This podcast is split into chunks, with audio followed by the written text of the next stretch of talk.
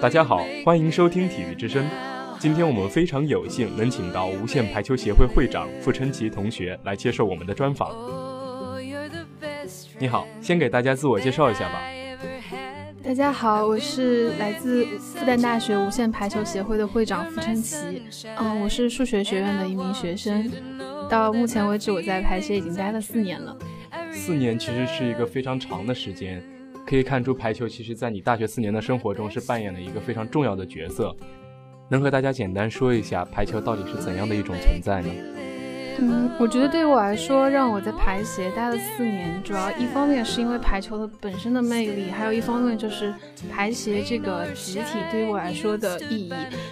嗯，首先呢，就是排球它是一个集体运动，然后场上是有六个人。这证明你是有六个同伴跟你在一起分担你的压力。就现在我们人很喜欢说背锅或者甩锅嘛，那排球这项运动理论上来说是大家一起背锅，那要甩锅是一起甩锅的。所以这个这项运动的魅力就是让我觉得，嗯，我不是那么的孤单，以及大家之间的互相的支持和鼓励，让我觉得有信心在场上待下去。然后再加上排协是一个很有爱的集体。就我大一的时候就已经加入了排协，然后大家并没有因为我是一个大一的小朋友而因此对我有所忽略或者是什么。就嗯，有很多的已经毕业的学长来回来看我们，然后请我们吃饭，这对于排协来说是一种就是感情上的传承。它让我从大一开始就有了一个家的感觉，到目前为止，那我现在也在做。嗯，让其他人觉得这里是一个家的这样一个工作，让我觉得非常的有意义。我们了解到排协最近即将举办华东高校排球邀请赛，能给大家简单介绍一下这个赛事吗？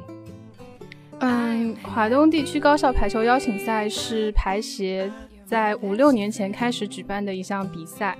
但宗旨是在于邀请在华东地区的各个高校来复旦进行一项交流性的赛事。这样的话呢，能够嗯让我们更多的了解到，就是我们球队的水平，以及能够更加深我们与高校之间的感情，与高校排球队之间的联系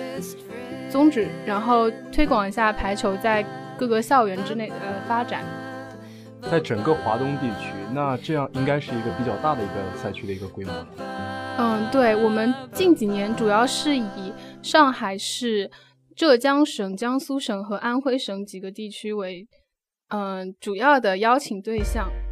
那在这个组织的这样的赛事的一个过程中，有没有遇到什么样的困难呢？我觉得遇到的困难，首先是，嗯，怎么样去选择我们邀请的队伍，以及怎么样跟他们联系到，这个就是，嗯，像我们所说的就是排协是一个有传承的集体，然后最开始的时候是一个一个去找自己的同学，然后找到在不同的高校打排球的人，然后去接触到他们的联系人。到后来，就是我们每年会把我们收集到的资料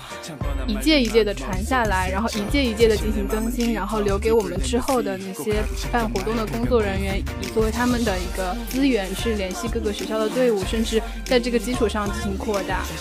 好的，从你们的预想和规划来看，这次邀请赛应该达到怎样的一种效果呢？我们对这次邀请赛的目的呢，就是希望跟各个地区的高校之间进行一个更好的交流。主要是这次，就像我们邀请的浙江大学、南京大学、东南大学，都是第一次来参加我们的这样一个邀请赛。那很长时间没有进行过交流的学校，这次新作为一个新的队伍出现，是我们所不熟悉的，也是我们所更加好奇的队伍，所以希望能够跟他们进行愉快的交流，然后。对于上海的队伍嘛，就希望能够熟悉对手，为我们今年下半年的学生运动会做好准备。举办这次比赛其实经历了很多的坎坷，我们曾经想邀请更多的队伍来参加比赛，但无奈受限于我们学校的这样一个硬件条件以及我们同学的这样一个。就是工作能力上的一个局限，导致我们没有办法更扩大这样规模，所以我们希望在现有的规模当中把这个比赛进行更完美化。呃，那么复旦大学作为这次主办方和东道主，想必一定会在比赛中展露自己的风采。复旦大学排球队的实力到底是处于什么样的一个位置？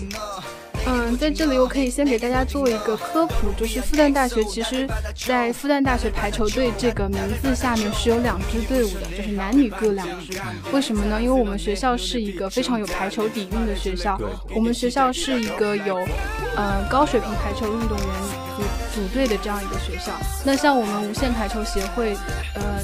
的那支队伍呢，是属于同学们纯业余的。纯出发自于内心的喜爱来组建的这样一支队伍，那这样一支队伍的水平是怎么样呢？我们可以毫不客气的说，在复旦，在上海地区乃至整个华东地区都是数一数二的队伍。从呃华东邀请赛办了这么多届的情况以来，基本上冠军没有旁落，都是被男女队双双包揽。所以复旦大学在排球这个赛事上有非常强的竞争力。好的，非常期待你们在今年的排球赛事中能够延续之前强势的表现。客观来说，排球现在的热度其实是比不上足球和篮球的。那么，同样作为一种团队项目，你认为排球的独特的地方在哪里呢？首先呢，我觉得有几个方面吧。首先呢，排球是一个对于控球来说要求比篮球和足球更高的运动，毕竟。嗯，篮球和足球的球是可以在手上或者脚上停留一段时间，但是排球是有严格的规定，不能超过一个瞬间的那样一个感觉，所以它对控球的要求非常的高。然后这样的话，也更体现出当他做到完美控球的时候的那样一个珍贵性。然后物以稀为贵嘛，所以显得排球非常的优美。然后再一个呢，就是排球没有直接的身体上的对抗。有一个网在两个队伍之间隔着，然后在每个队在每个网的那一边，更多的体现的是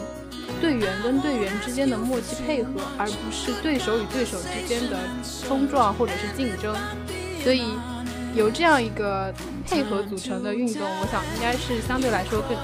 更加和谐而优美的这样一个运动。再一个呢，就是排球相对于篮球跟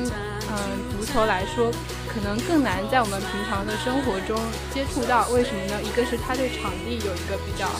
呃高的要求，还有一个他对人有更高的要求。比方说，可能我一个人可以运球，我一个人可以踢球，但是我一个人只能光垫球或者光传球的时候，你不能感觉到排球的美，因为它需要配合。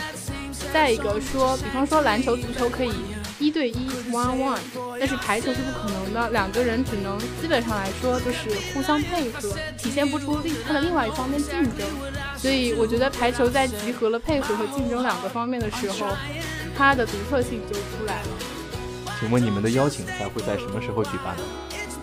我们的邀请赛是一六年四月三十号和五月一号在复旦大学北区体育馆一楼、二楼举行。也就是说，在这个即将到来的周六和周日就是我们的比赛日了，请大家到场支持一下我们的队伍吧，谢谢。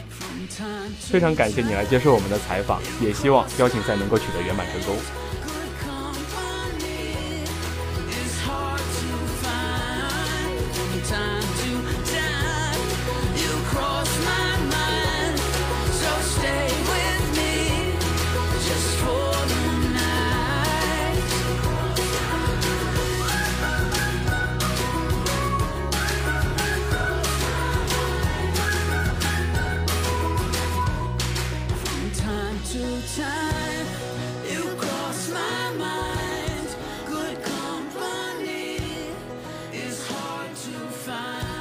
本期节目由李一鸣为您编辑，杨自强、杜月为您播音。感谢您的收听，我们下期再见。